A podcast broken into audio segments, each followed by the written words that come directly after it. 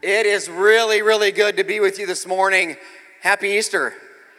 Yeah, amen. I love it. I love it. God has got something incredible in store for us today. My name is Monty, and uh, I'm going to say it again. You maybe have already heard it, but if, you're, if this is your first time at Meadows Church, welcome home. We're super excited that you're here. Um, what I want, I'll tell you a little bit about the church. When we, when we preach every week, and we preach out of God's Word. So every weekend you're going to get something from God's Word. Our goal is to help you understand it, help you apply it to your life, because the more you apply God's Word to your life, the more that you're going to live out your God given purpose. Say purpose. You have a purpose. You've got a purpose in life, and we will do everything we can as a church to show you what God says about your purpose in life. The other thing we do is we teach in series a lot. So we'll pick a topic on maybe it's marriage or relationships or whatever, or we'll pick a biblical character and we'll teach on it for weeks, like three weeks or four weeks or five weeks or more. And uh, we're in a series right now uh, called The Power of Three. Say three. Three. So in the last three weeks, this is the third week, we've looked at the significance of the number three in God's Word. And there's so many different things in God's Word that point back to the number three. And, and one of them is. Uh, well, really, the, the, the series stems from a scripture in 1 Corinthians 13 13. And I'll put it up for you. And it says, Three things remain or three things will last forever faith, hope, and love. And the greatest of these is love. This is what we're talking about this week love. Two weeks ago, we talked about faith, last week, hope, and today, love. And I say the word love, and I think, you know, we kind of throw the word love around pretty loosely nowadays, don't we? I mean, love is a big word. But I mean, I can say, gosh, Ava, I love your shirt. It says pink on it. I love that, right? We can say, I love your Easter dress. I love your hair. Oh, I love that show, A Million Little Things. Don't you love that show? We just throw the word love out, right? I love this. I, I uh, had a guy, um, a friend, well, a classmate in, in grade school, and he would say, he'd talk about his love for his, uh, his John Deere 4440. And I'm like, okay, this is weird. I don't even know what that really means, but he would talk about it at grade school all the time. Oh, I love my, my John Deere 4440 and this and that. And I'm like, wow, he likes this guy named John quite a bit. Whatever. I don't understand. And finally, a buddy of mine's like, he's talking about his tractor. I said, well, that's even worse. A, a piece, a piece of farm machinery? I had to talk to the guy. I'm like, dude, you, you got to set the bar for love a little bit higher than that. I mean, there's something wrong, but we throw it out there all the time. Some of you, you would say that you love working out, right? You love running. You can't wait to jump on the treadmill and get after it. Who here loves, loves that? You love working out. Not many of you. Wow, you're like me. So, for those of you with your hand up, I hate you, okay? I'm just gonna say it. I don't get it. I don't understand. I don't. I wanna love running. I just can't embrace that relationship right now. My daughter, Ava, who's in the service, um, she started the, the school year in track uh, or no, in cross country. Now she's ending the school year in track, and my wife Jody and I look at each other. We're like, I don't get it. Like, where does she get this from? It is. I mean, Ava, I've told you this hundreds of times. The only time your dad runs is when he's getting chased. That's the only time I've. ever, That's it. That makes me actually think of a story. I, uh, I, we're, oh boy. Here we go. Here we go. Let the party begin. I told you we're going to party today. When I was a freshman in high school, this is a true story, I was getting chased and I was running like crazy. So I was a freshman and we were actually building floats for homecoming. Anybody know what that means? A float? You know, and I'm not talking ice cream, though I do love ice cream. And I say that's actually a good use of the term love. I love ice cream. I love Cold Stone. In fact, I was to wait. I was to wait until the end of the service because some of you aren't to hear another word I say. But um, the stone has been rolled away, right? We know that. Jesus is alive. So I'm rolling a cold stone, the cold stone in, and after service, you're all getting cold stone ice cream. Is God good or what? Yeah. And, and for, the, for those of you that think um, it's too early for ice cream, I, I would say, you know what? What's wrong with you? Seriously. We want to pray for you. There, it's never too early for ice cream, and you're getting it back to my story. So we're running through this field and we're getting, we're freshmen, we're getting chased by seniors, okay? Initiation was real. I don't know where, it was for our, you know, Salem, South Dakota, where I grew up, it was real. So me and my buddy, his name was Thor. Again, you can't make this stuff up. That was his name.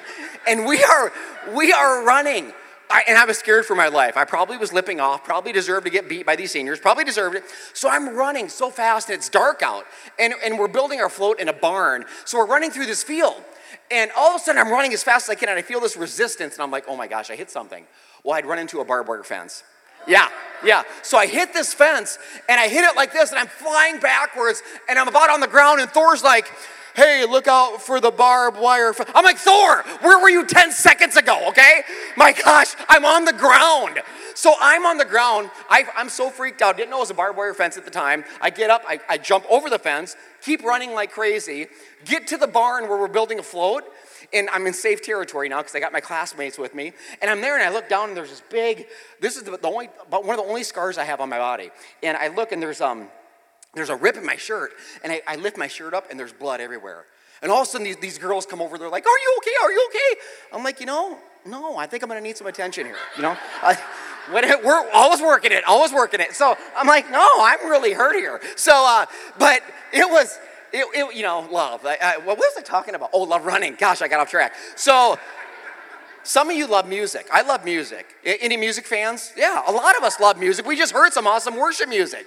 Like, I'm a rock fan, so I grew up listening to rock music. How many would say you love rock music? That's your genre. Yeah, yes, yes. How many like top 40? You like top 40 stuff? Ava, get your hand up. Get your hand up. That's you, yes. So, top 40. How about country music? Any country music fans? Okay, now this is a problem. This is a problem. Okay, I'm just gonna say it. Uh, you know what? Jesus doesn't like that, okay? He doesn't. I'm just being, if you're a country music fan, I'm just gonna say it. God, God loves you, okay? Just not as much as he loves other people, okay? I'm kidding. I'm kidding, but you probably love your, your John Deere 4440 too, don't you? Right? Go back. That's what country music makes you think about. I don't know.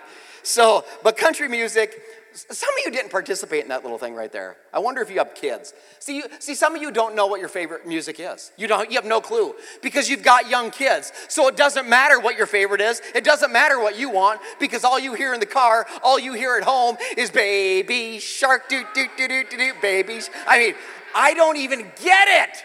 What? I don't know what's worse. I yeah, you heard "Baby Shark," didn't you? You, you know, I don't know what's worse, Baby Shark or this purple psychotic dinosaur singing, I love you, you love. You know what, Barney? That's where you got it wrong. I don't love you. In fact, I will kill both you and Baby Bop. I don't care. Jeez, I'm sorry. Love. We're talking about love. But what, what, what God is going to do in this place today, because what we're celebrating is all about love. But I'll be straight up God wants to take us on a journey today. He does. We're going to go on a journey together. We're going to go on a quest for true love today. And some of you are thinking, yeah, right, true love sounds like a fairy tale. I'm telling you, it's a real life story. And, and true love, so let me tell you who the message is for. This message is for anybody that even wonders if true love is even a thing. Like you're wondering, is that even attainable or even possible? This message is for anybody that, in the name of love, you struggle in your relationships. In the name of love, you've been hurt. In the name of love, you've hurt other people that you love and you beat yourself up over it. In the name of love, you don't even feel worthy. You feel less than. It's maybe for other people, but it's not for you. This message is for you. God's going to take us on a journey today. The journey begins with, with Jesus and his disciples. Jesus loved his disciples, and they loved him. We pick this story up in Matthew. Matthew's the first book of the New Testament. So if you brought a Bible or a mobile app with the Bible app, go to Matthew 26, go to verse 33.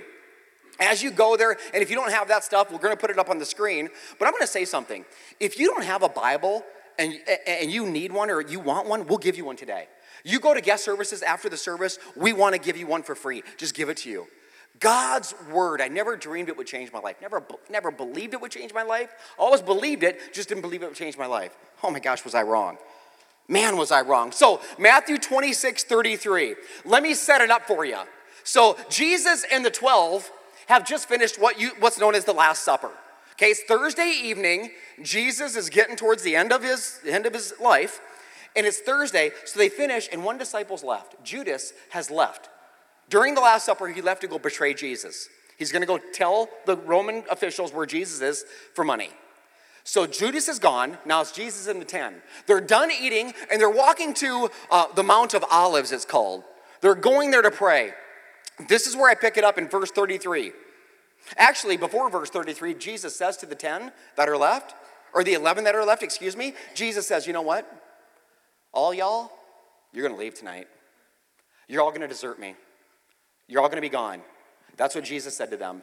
And we'll pick it up in verse 33. Peter declares, Even Jesus, even if everyone else deserts you, I, I will never desert you.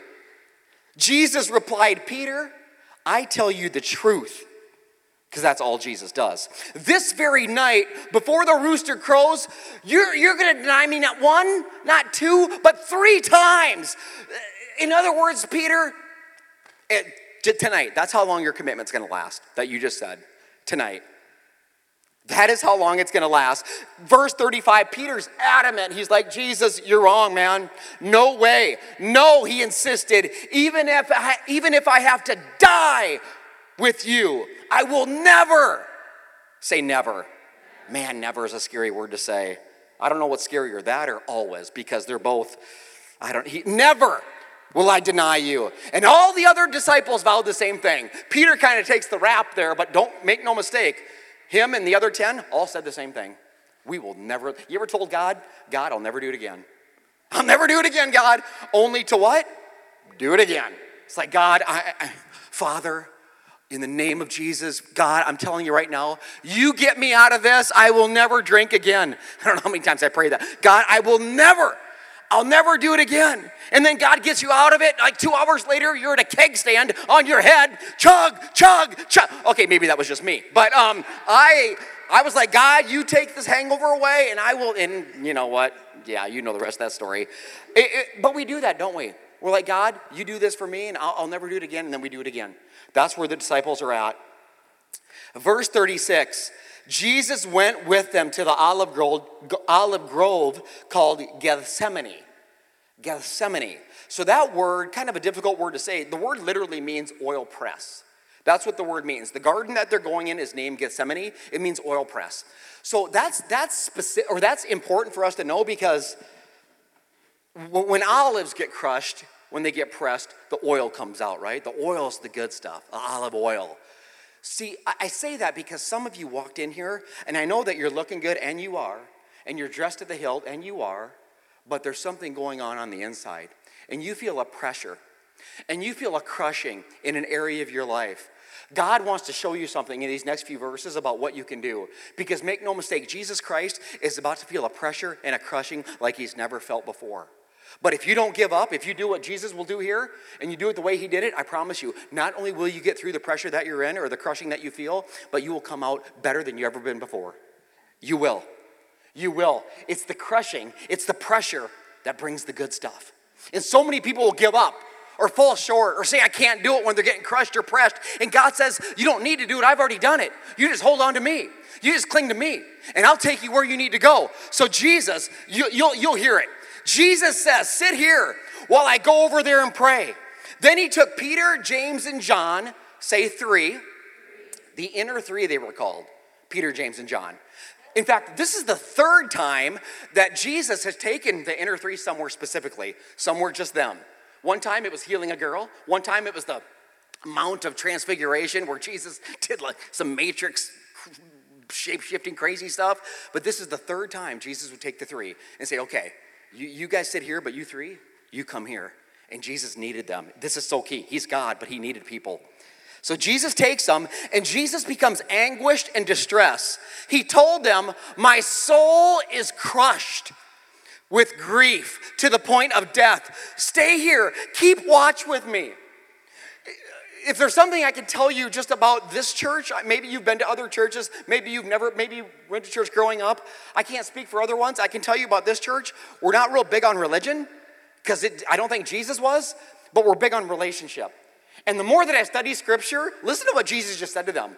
I need you. I, this is Jesus, God in the flesh. And he's telling those three, I desperately need you in my life.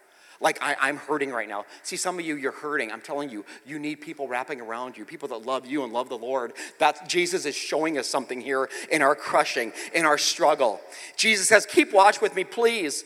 He went a little further. He bowed his face on the ground and then he started praying to his, his father, God. Father, if it's possible, let this cup of suffering be taken from me. Yet I want your will to be done, not mine. We can, we can hear this from Jesus and think, that's weird. Jesus, perfect, sinless, and it's like he's trying to get out of it. Like, Jesus, this is the whole reason you were sent. This is the whole reason you came. And now you're trying to cower and like get out of it? He's not. Can I just tell you that? what, what we need to understand about prayer, this is so powerful. Jesus is teaching us something here. Jesus isn't, Jesus, what, we fail to understand sometimes with Jesus is Jesus was 100% God and 100% human. And it, it, we'll probably never wrap our head around that completely, but Jesus, in his humanness, he's He's hurting. He is struggling. Listen, he's about to take the sins of everybody on him. We'll never, see, God's never forsaken you. He's never forsaken I, but he would forsake his own son. You know what the Bible would say? And I don't even get it. The Bible says not only did Jesus take all the sins of all you and, and me, but, but Jesus became sin. I don't even understand what that means when the Bible says that. I just know that's not good. That's probably very difficult. And that's where Jesus is. But, I, but Jesus isn't trying to change God's mind. Like when you, when you pray, I mean, Jesus isn't trying to say, all right, get me out of it. What Jesus is doing in his humanness, he's trying to get his heart and his mind and his will in line with God's. He's lining up his heart and his mind because he's human. He's, okay, God, listen to what he said at the end Your will, God, not mine. I'm hurting, I'm struggling, I'm scared, and he was. He was human. But okay, so he says that the first time. Let's keep going. Verse 40 Then he returned to the disciples and found them asleep. He says to Peter, You couldn't even watch for an hour? It's kind of funny. Literally, an hour ago, they're all saying, You know what? Jesus, we're in your corner. Peter's like, If all these other losers leave you, I ain't going nowhere. I got you back. I got your back, Jesus. You go over by your favorite rock. You go pray to your dad. I'm right here. I'm your right hand guy. I'm your wingman. And Jesus, I will not rest until. She's like, what the heck? That, okay, that makes me think of one more story, real quick, real quick. So, 20 years old, going to college, you got to do a spring break trip, right? You got to. So, well, at least I thought you had to. So, me and five guys, or five people total, uh, thought we would jump in a Volkswagen Jetta, because why be comfortable, and travel 24, or 24 hours south to a place called South Padre Island. So we're gonna go to South, we're gonna go on this trip and we're gonna drive all the way through and we're not gonna stop. I remember we got to Texas, we're like, we're almost there. Oh, we weren't almost there, my gosh, we weren't even halfway there. The state is big. So anyway, we're, we're, we're on this trek and uh, it was me and my brother and some friends and then one guy we didn't know that well. You might say, well, why'd you bring that guy? Well, that wasn't the plan. One of my friends backed out last minute, so we just said, hey, who's got enough money to come on the trip? And, and Brad said, I'll go. Well, we didn't know Brad that well. And I'm like, all right, this is the time to get to know Brad. So we're in the vehicle. We're, we're, we're traveling down the interstate south, the South Padre, thinking about all the, the, the things we're going to do, and it's going to be awesome. And Brad's, we're getting to know Brad, and Brad's like, you know what? You're calling me Brad. He goes, don't call me Brad. Call me Golden. And we're like, call you Golden? So we're like, whatever, that's weird. You want us to call you a, a different name. But you know, we'll play ball, we're having fun, whatever. So we travel a little longer and he goes, Don't call me Golden, call me the kid. And I'm like, okay, this is getting weird. Okay, I want to call you something right now, but I can't repeat it in church. What I want to, I mean, it's like, what?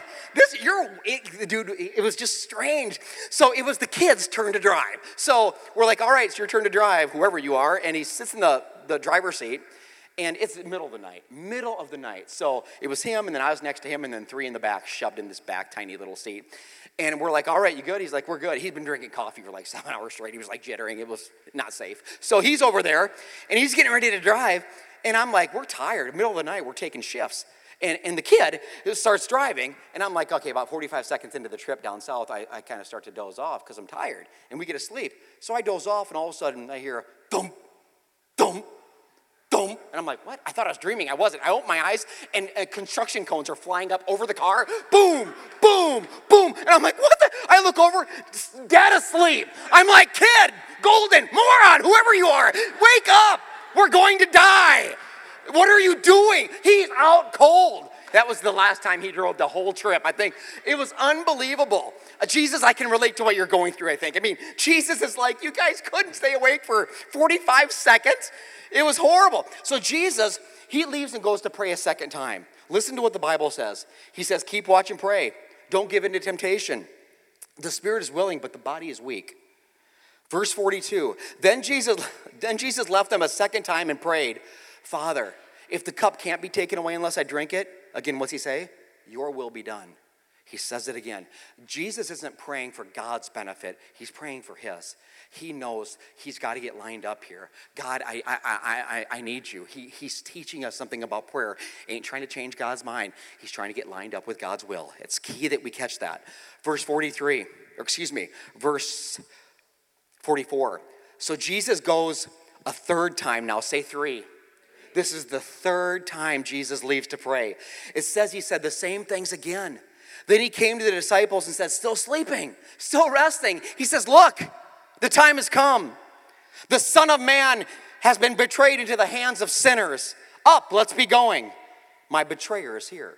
And what Jesus is saying is Judas has arrived. Remember Judas who left at the Last Supper? Well, Judas is back now. And Judas has brought some guys with him.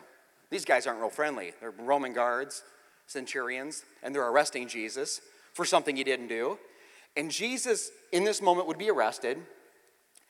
And, and remember what he said to Peter You're going to deny me three times? Sure enough.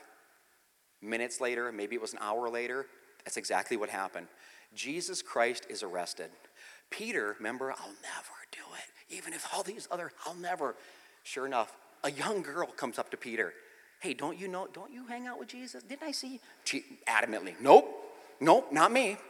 Says it not once, not twice, but three times. In fact, the third time, the Bible says Peter swore and cursed and said, I don't know the man. Freaking out adamantly. And you know what the Bible says? Immediately when he said that, the rooster crowed. Just like Jesus said. Think about it for a second. The rooster crows, and in the book of Luke, you know what Luke records? It said the Lord turned and looked at Peter. I want you to pause for a second and think about that. Here's Peter adamantly swearing and saying, I don't know who you're talking about. Rooster crows, and all of a sudden he looks at Jesus. And Jesus turns and looks at him, and I, I, I just imagine Peter thinking, Oh my God. Like, like the Lord didn't only turn and look at Peter, but he turned and looked at Peter with, black eyes, a swollen face, blood running down his forehead from a crown of thorns sunken into his scalp. That's what he would see Jesus look like. The Bible says he ran crying. I don't know. See, I, I relate to that so much because I've let so many people down in my life. I don't know if you've ever looked somebody in the eyes and, and, and know that you've hurt them and see their eyes looking at you. I just imagine Peter looking at Jesus. I remember telling Jody when I was addicted, uh, I was drug, addicted to drugs, hiding it from my family. And I know some of you hear this, you're like, gosh, he always talks about this. I just need you to know where I was so you understand what God can do. And the day you know, and it was just such dysfunction in our household and chaos and crazy. And the day that I told Jody really what was going on, I'll never forget the look. And I don't think God wants me to forget the look in her eyes. I really don't. I'll never forget it. She was like just like a kick to the stomach. She's uh, like like all the counseling, all the stuff we talked about, all the things we've been working on, all the things I thought it was, and it was none of that, but it was this. And when you look at somebody you love and you and you see this hurt you feel such worthlessness. I just picture Peter feeling so worthless, feeling like, God, he put such trust in me. I was his best friend. And, and, and now look at us. It was over. What you need to understand in the moment when Jesus was, was it, by the way, it went from bad to worse. Jesus, after that, would be convicted of a crime, go to a cross, and die. So Jesus is dead. And Peter, for Peter, hope is gone. For the disciples, hope is gone. For Mother Mary, hope is gone. See, what you need to understand about the resurrection or about, about, about the faith is when they took the, when, when Nick and Joe took the body of down of Jesus Christ, his lifeless corpse, there were no Christians. Okay? They, there, there's no Christianity. There was no Jesus follower. There was none. I'll, let me say it this way nobody believed that Jesus was God's son then. Nobody. Nobody. Nobody. It was over. Everybody stopped, like when Jesus stopped breathing, everybody stopped believing. Everybody. It was done. You know, it, it, I think about it. Everybody expected Jesus to do what, what most dead people do. That's pretty much stay dead, right? You're dead, that's where it was. I've been to a lot of funerals. You know what's never happened at a funeral?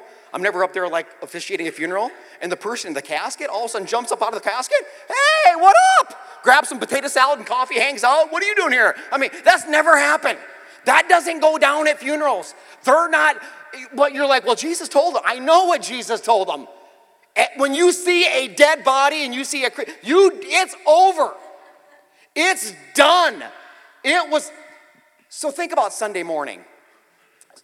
Let's fast forward to what we're celebrating today. Sunday morning, there was no paparazzi. He said, Three days, I'm to rise again. You tear it down, I'm to build it up in three. He said it. The third day, there's no paparazzi. No one selling Jesus bobbleheads. No one selling He Has Risen t shirts. No one. The inner three, the best buddies, you think they'd have a, a, tent, a tent set up? They're going to camp out. Guys, we're going to do marshmallows. We're going to do s'mores, tell scary stories. It's going to be great. And then tomorrow, Jesus is going to burst forth from the tomb. Nobody thought that. I mean, there's no self. I mean, Peter's not setting up the perfect resurrection selfie. He's like, you know what? The tomb is here. If I am here and I put my phone right here, let's see. Oh, that's good. That's good. I'll be like, I'll be like, you know what? That's his. And John's like, you're stupid, Peter. Get, you, this is the best angle. Um, this is Jesus' best side. I'll be doing this, and I'll be like, you know, when he comes out, that's me. And then you got, then you got James. James is like, James is like one of these. He's like, well, any selfie's got to be like. Yeah, I don't know. James was just weird. I don't know why he's doing the pucker. Anyway, so but there, no one's setting up selfies. No one's setting up the per because because nobody believed there would be no body. They believed Jesus was dead. Here's, what, here's, here's the difference, though. In fact, it's funny. You know who found Jesus or saw the tomb was empty? It was a group of women that went there. Do you know why the women were going there? To anoint a dead body, to re anoint a dead body. They weren't going to say, Oh my gosh, my Lord is risen. They were, it's dead, but they're going to re anoint a dead body. That's why they went. That's why they were going. I'm trying to help you understand that nobody believed. Christianity was done, it was over. And when the women got there, Mary Magdalene, one of the women, saw the tomb was rolled, or the, the stone was rolled away. You know what she did? She ran back and told John and Peter. You know what she said? She didn't say, Oh my gosh, now I remember. Remember what our teacher said he's gonna rise? He did. She didn't say that. She ran back to Peter and John and said, Someone stole his body. Someone stole his body. See, they're, they're, him rising from the dead was the last thing they thought would happen. So Mary gets back and says to Peter and John, Someone stole the Lord's body. It, it, it, it's, it's over. We don't know where they put him. But the reality is, no one stole the Lord's body. The reality is, they had the right tomb. The reality is that Jesus Christ would rise from the dead. How do you know? Well, a few moments later, he would appear to Mary Magdalene in the flesh. Right after that, he would appear to more disciples, including Peter and John and James later that day. Throughout the next five weeks, he would appear to hundreds. They say maybe thousands. We don't know how many was at the ascension when he rose up. But he, he appeared to over 500 in one setting. Jesus Christ appeared to all these people. They talked to him, they touched him. He was real. The resurrection was real because of what they saw. What Matthew wrote, what Mark wrote, what Luke wrote, what John wrote. The resurrection is the center of the Christian faith, by the way. Some of you might be not believing certain aspects of the Bible. You may, maybe someone you know, you struggle with them. Oh, they believe in evolution. Or they can't buy the fact that Noah was herding cats. You ever tried to herd cats? You can't do that. I mean, um, how could he get all these things on the boat? How can Jonah? I don't believe Jonah was in a fish. No, no way he's living in a fish for three days. Can I tell you? None of that really matters at the end of the day. Christianity is based on one event. It's not even based on the Bible. The Bible exists because of Christianity. Okay? That's why. And Christianity exists because of one event. That is it. That Jesus Christ was dead and then he was alive. Maybe you can't wrap your head around anything else. I don't care if you believe in evolution for the rest. I don't care. Believe in it. Don't care. That at the end of the day, do I believe in it? No, I don't. Do I believe Jonah in the whale? Yes. Do I believe in Noah? Yes. But you know what? At the end of the day, it's an event, it, it is one event. And those guys believed it because they saw him. That is Christianity, is based on one event. If, if, the, if the resurrection didn't happen, we can close up shop. The church can close, we can go home. Enjoy your Easter egg hunt, hang out with the kids, but we don't need to be hanging out here. Because there is no Christianity without the resurrection. One event is what defines it. And, and Peter, it, all of a sudden, how did he go from not believing to believing? How did he go from having zero faith to totally being reignited? It wasn't because of the archaeological evidence. It wasn't because he memorized Jewish scripture, and he did. It wasn't even because what Jesus taught. It was because he saw him dead and then he saw him alive. That is it. That is why Peter believed. That so your first step. I mean, I, I pray to God. I've been praying for you all week. I, I, I need I, I need you to consider believing it. That's the first step in your notes. Believe it. The resurrection. I'm not asking you to believe the Bible. I do, but I, I, I'm asking you this one event we're talking about today. Do you believe that Jesus Christ, God's Son, could, could die and resurrect himself three days later? Don't believe it because I said it. Don't be- believe it because Peter said it. Matthew, Mark, Luke, John, they all said it. James, the brother of Jesus. Siblings were always the last one to give our, our brother and sister credit. His brother, brothers didn't believe in him. The Bible says it in John. They didn't believe he was anything special. Nothing. All of a sudden, Jesus appears to James, and James is a pillar of the first church. James is like uh, the leader in the church of Jerusalem. Why? Because he saw his brother alive and he saw him dead. This is why. Believe it. Saul, Jesus appeared to Saul, hated Christians, fell in love with them. One of the greatest Christians ever walked the earth. Why? Why did he change so drastically? Because they saw Jesus dead and then they saw him alive. This is why. And I'm begging, I, am just, just be open to believing the event. Not a book, not a, just this event happened that G, this man was dead, and then he, and three days later he was alive. That is what our faith is based on. That one event. That's it. And I love God's word. I believe it all. But I just I'm trying to help you understand the Christian faith. Think of Peter. Think if they were, think if Peter were to get interviewed after he start believing. Think if Peter, like, let, let, let's play it out for a second. Let's pretend you're talking to me. I'm Peter. And you're like, you know what, Peter? Pull up a chair. Here, here's the deal. Um, yesterday you were hiding out in like a room, okay?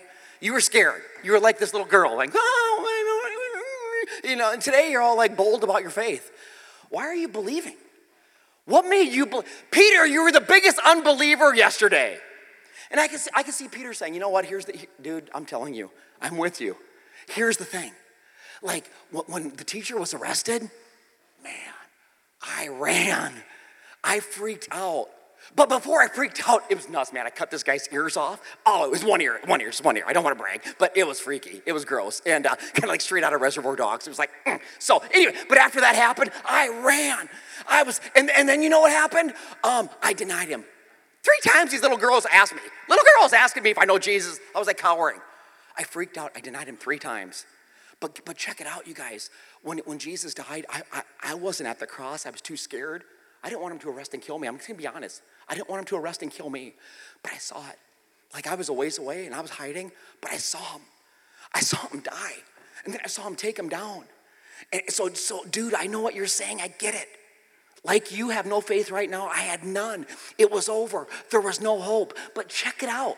Three days later, this, this woman, Mary Magdalene, she, she runs up on me and John, and she's like, oh my gosh, the tomb's empty. No one's there. And I was like, trust me, my first thought isn't like, oh my gosh, she's risen. My first thought is what she was thinking. Well, maybe someone's still. I mean, you ever seen a you ever seen a crucifixion? Dude, you don't like you don't just recover from that, okay? you don't just jump off and shake it off and go on your put a band-aid on it. No, no, no. You know, the guy on the cross, it doesn't end well for him. You don't walk away from that. I saw it. Disgusting. So I was thinking, you know, maybe Mary was right. Maybe someone stole Jesus' body. Or, check this out, but don't tell Mary this. She'd get ticked off at me, but maybe the women, women went to the wrong tomb. You know what I'm saying? I mean, they probably, you know, guys aren't the only ones who get lost. Don't tell her that. She's got a temper. She'd get mad at me. But God, pause for a second, out of character. I'm going to say something. There's a reason that God would send women to the tomb. Let's just be honest, guys. If He sent guys, we'd still be looking for Jesus. Can we just agree on that? I'll be just just just let's be square. Okay, I'll take ownership. If God would send me, here's what would happen. If you, Monty, go to the tomb, go check it out. You know where I'd end up in like Bethlehem looking for a baby in a manger. God's like, wrong holiday, moron. I'm like, oh yeah, that's right, that's right. All right, back to Peter. Back to Peter. So Peter's like, So I get it. I get you have doubts. I get you don't know why I'm believing. But check this out. John and I went there. We went to the tomb. I wanted to see. And she, Mary was right. No one was there. Like the tomb was empty. But can I be honest with you? I still wasn't thinking Jesus was alive. Again, someone, someone, I don't know. I was just confused. So John and I go back to the pad. We go back to our safe house, and we're hiding out, just chilling, playing Texas Hold'em. John's accusing me of cheating. I'm totally denying it. And uh, so we're hanging out there, and uh, then it happened. All of a sudden, it happened. He, he just appeared out of nowhere, totally unannounced, just like my mother-in-law does it. Only he didn't use a door. Like he didn't, use, he didn't, the door was locked. And there he was. Like I talked to him. I hugged him. Like it wasn't a ghost, it wasn't a, I, he was there. So I don't, so, I, so, so dude, I know what you're thinking. It's nuts. But all I know is I don't believe because, not because of what I've like read or what I've studied. I believe because like he was there and I saw him dead and he was alive. This is why I believe. This is what Peter, I think, would say. See, God wants us to know something. Peter's faith, Peter's faith, it didn't rest on like historical evidence. Peter's faith rested. Peter's faith rested on the fact that yesterday Jesus Christ was a lifeless corpse, but today he is the risen Son of God, alive and breathing. This is what he said. That's why I believe. I can't deny it. I touched him. Forget everything you've read. I saw it and I believe it, and you won't talk me out of it. Peter believed it. I just don't know if Peter had yet received it. The reason I would say this is because Peter and Peter and uh, Jesus would have a moment. Remember how I told you Jesus would appear to a lot of people? 500 here, the disciples, not once, not twice, three, four times. So, one of the times, and by the way, understand something. Peter, he believes, he saw Jesus, he believes it. You won't talk him out of it. He touched him, he believes. But Peter still remembers Lord, you know what I've done. I said this and I did this. I went, I, I said I'd go that way and I went that way. He believed it, but was he receiving it? I want to conclude our journey with breakfast on the beach. It's the title of today's message. Jesus Christ, the disciples, after Jesus rose from the dead, the Bible says a few of the disciples went out fishing, and it was similar to what how Jesus met them. So they're fishing, and Jesus appears again on the beach. Not a mirage, not, a, not an illusion, it was Jesus Christ. They're not catching anything. He says, throw your net on the other side. Guys, you know the deal. Another miracle. They bring in a haul of 153 fish, but who's counting? And they pull it in. They can barely get it in. They get to the shore. Jesus, it says he's already got his fish. We don't know what happened, but, but there's, there's Jesus cooking up breakfast for them. And, and in John 21, listen to this, verse 12. Listen to what Jesus says. I love it. Feeding his sheep, always feeding the sheep, always loving his people. He says, Come. Come have some breakfast. This is the risen Savior, by the way. This is Jesus Christ alive. it's kind of funny. It says, None of the disciples dare to ask, Who are you? It's like, you ask him. No, no, you ask him. No, I ain't asking him, you ask him. They didn't have to do that. You know why it says? It says because they knew, say knew. They knew it was the Lord. Why? Because he was with them. They could touch him. They talked to him. They knew it. There was no, there was no doubts. He's there. He's cooking us bread. He's there. They knew it. Then Jesus served them bread and fish. This was the third time, say three. Third time Jesus appeared to the disciples since he'd been raised from the dead. And then it happens Peter's moment. I pray to God it's your moment. Jesus looks at Peter, and I think he sees Peter still looking hollow on the inside. Jesus is here on the outside, but I still feel dead on the inside. You ever been there? Some of you, you're, you're there today. Peter calls, or Jesus calls Peter over. Come here, Peter. Sits down next to him.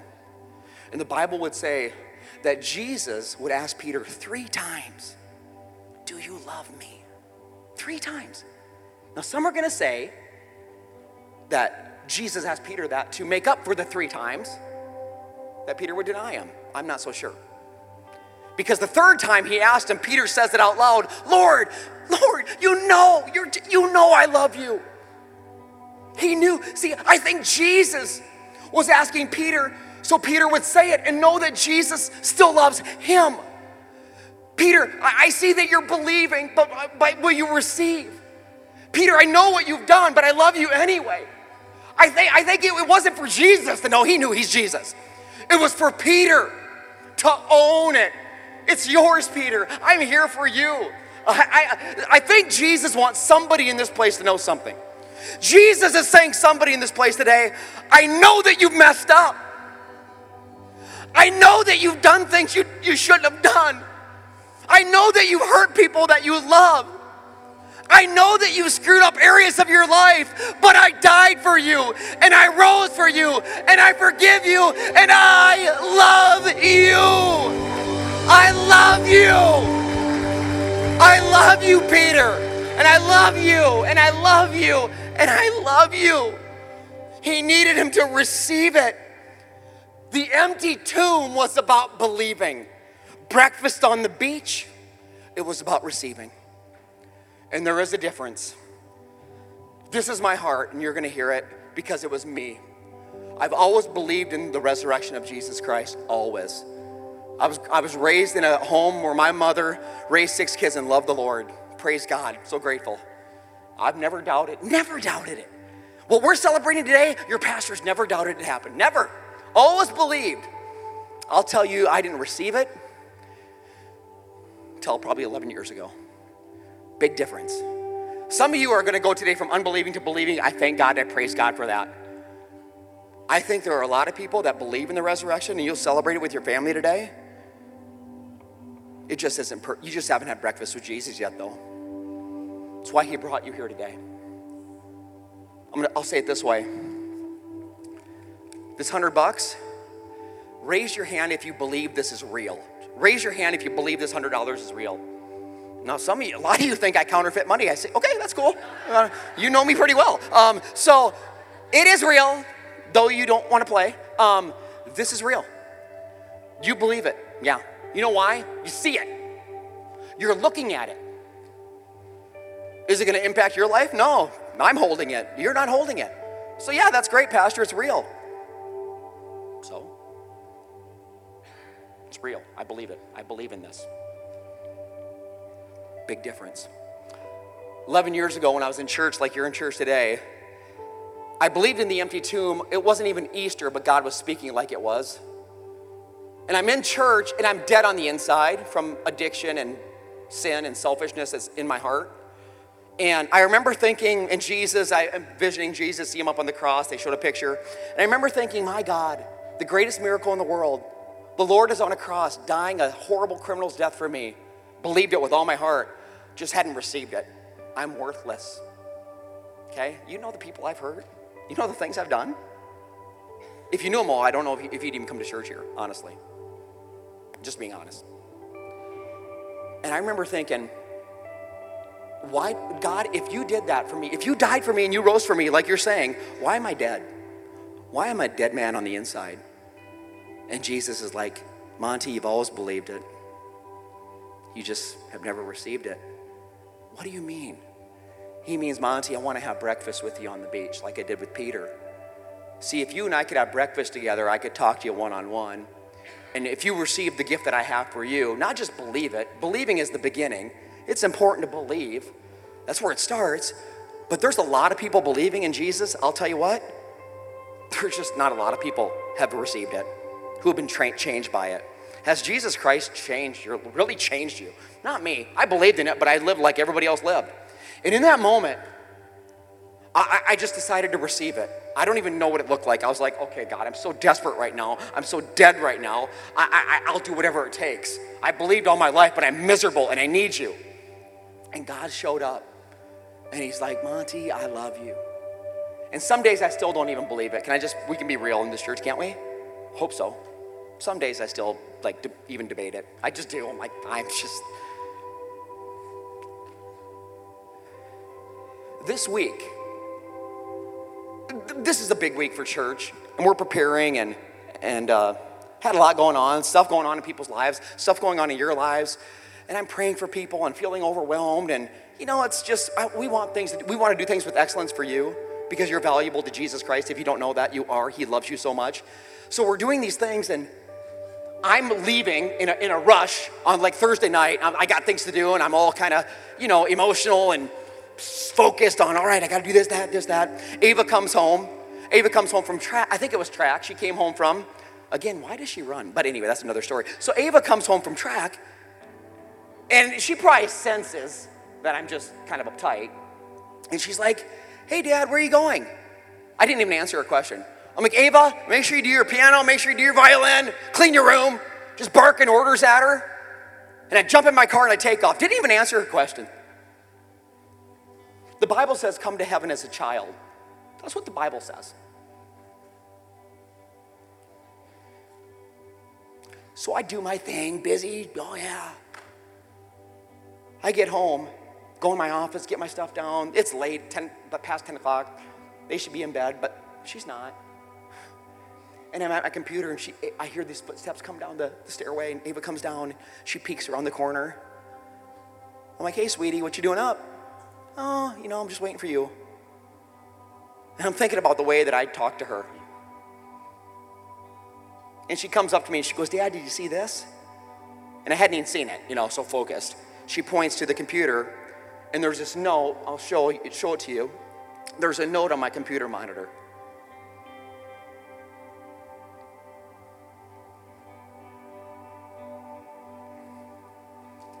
I don't deserve, I don't think I deserve that kind of love some days.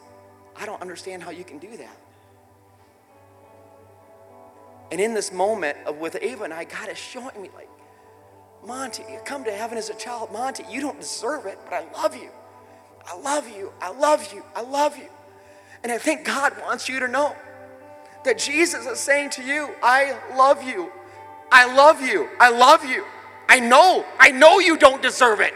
I know what you, I know you don't deserve it. You don't deserve it, he says. You can't earn it. I don't love you because of th- those things. I love you because of who I am. I know all the things you've done, and I love you anyway. And God, this is the love of the Father. This was Peter. You know what he said to Peter? Check this out. Before that last week of Jesus' life, he, go, he says this to Peter. He makes this declaration crazy, bold statement over Peter's life. And this is before, say before. This is before Peter would fall asleep in the garden. This is before Jesus would be arrested and Peter would flee. This is before Peter would deny Jesus not one, not two, but three times. Before any of those events take place, Jesus says to Peter, Peter, you you are my rock. And on this rock, I will build my church, and the gates of hell will not prevail. This is what he said to Peter. What? Love involves a choice. It does. Believed all my life. Receiving is action. Say action. You believe, and believing is important, and believing is a requirement, trust me. I just think there's so many people that believe, and they should, and I praise God for every one of them. Again, I think there are a few that receive. See, receiving requires something from you. Well, Jesus Christ died for everybody. Yeah, I know He did. But it says, by faith, you are saved when you believe you repent, you call on the name of the Lord, you move. Jesus has already moved. The tomb's empty, it's over. But will you receive? Let's go to the illustration. I believe that 100 bucks is real, and it is. I'm wondering who's going to receive it. And I'm asking, you want to receive that? This isn't about Jesus, it's just about 100 bucks. I just feel generous. Who's going to receive that? I'll wait. We'll be here maybe till noon. That's okay. I'm good with it. But someone's going to receive that. But for someone to receive that, they have to get up, come forward, and take it. And I'm like, yeah, praise God. Let me know where we're going to eat lunch today, okay? I'll meet you. So you got to receive it. You got to move. How many people will hear the Easter story? You, most of you knew the story before you walked in here. This isn't about telling you the Easter story, it's about showing you the love of the Father and it being personal to you. When you receive the love of Jesus Christ, that is the gospel. Jesus, you died. Believe it. Rose, believe it. Jesus says, Will you have breakfast on the beach with me now? Will you receive it? That just means that you want to you want Jesus to come into you, not just be out here helping you, but inside guiding you and loving you. It means you're saved. There are people that will believe in Jesus and go to hell. What? Yeah. The devil believes more than you or I ever believed. Trust me. He ain't too close to Jesus. Believing is the beginning, receiving is the key. Turning, action, repentance. That day that I gave my life to Jesus, truly I received it. And I called on his name and I asked him to come in. And I shared with you that I still struggle, I still have problems, but I know whose I am. And some of you, you don't know whose you are. And I'm telling you, those connection cards, this is your action item. B- believe it and receive it. Believe in the resurrection, that's it, nothing else. The resurrection of Jesus, and I want to receive that. I want that power in me. If you want that, then this service was for you. The connection card, mark it. I'm, I'm receiving it. I commit. I recommit. I don't care what you, but don't leave here until you do that, until you accept the good news. Believing is the beginning, but receiving the breakfast on the beach, that is the miracle. Where you do your part, God's done His. Will you do yours? God's done His. Jesus Christ went to the cross, Jesus Christ rose from the dead. The tomb is empty. The stone's been rolled away. By the way, the stone wasn't rolled away so Jesus could get out. It was rolled away so that you might get in and see that He has risen. I don't know your story, but I know that the tomb is empty. Give God some praise up in this house. God, we love you. We thank you. I'm going to pray for you and we're going to worship a song and praise Jesus. This service is about you believing and receiving. Please don't leave here until you know who you are and whose you are in Jesus. Historical faith says Jesus lives. Saving faith says he lives in me. It's a big difference. Father, thank you so much for your truth.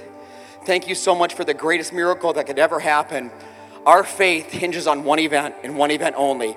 Your son died a sinner's, criminal's death for us.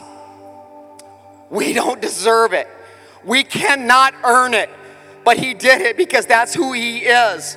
And Lord, I know you didn't die to make us religious. You didn't. You died to make us alive. And Father, you've heard me say this so many times, I got to say it in the prayer. But here's the reality if a man can take a blood stained cross and turn it into an empty tomb, he can certainly take what is dead in you and I and bring it back to life. I am praying for resurrecting power in this place today, God. Do what only you can do. We will give you all the glory. In Jesus' name I pray. And everybody says,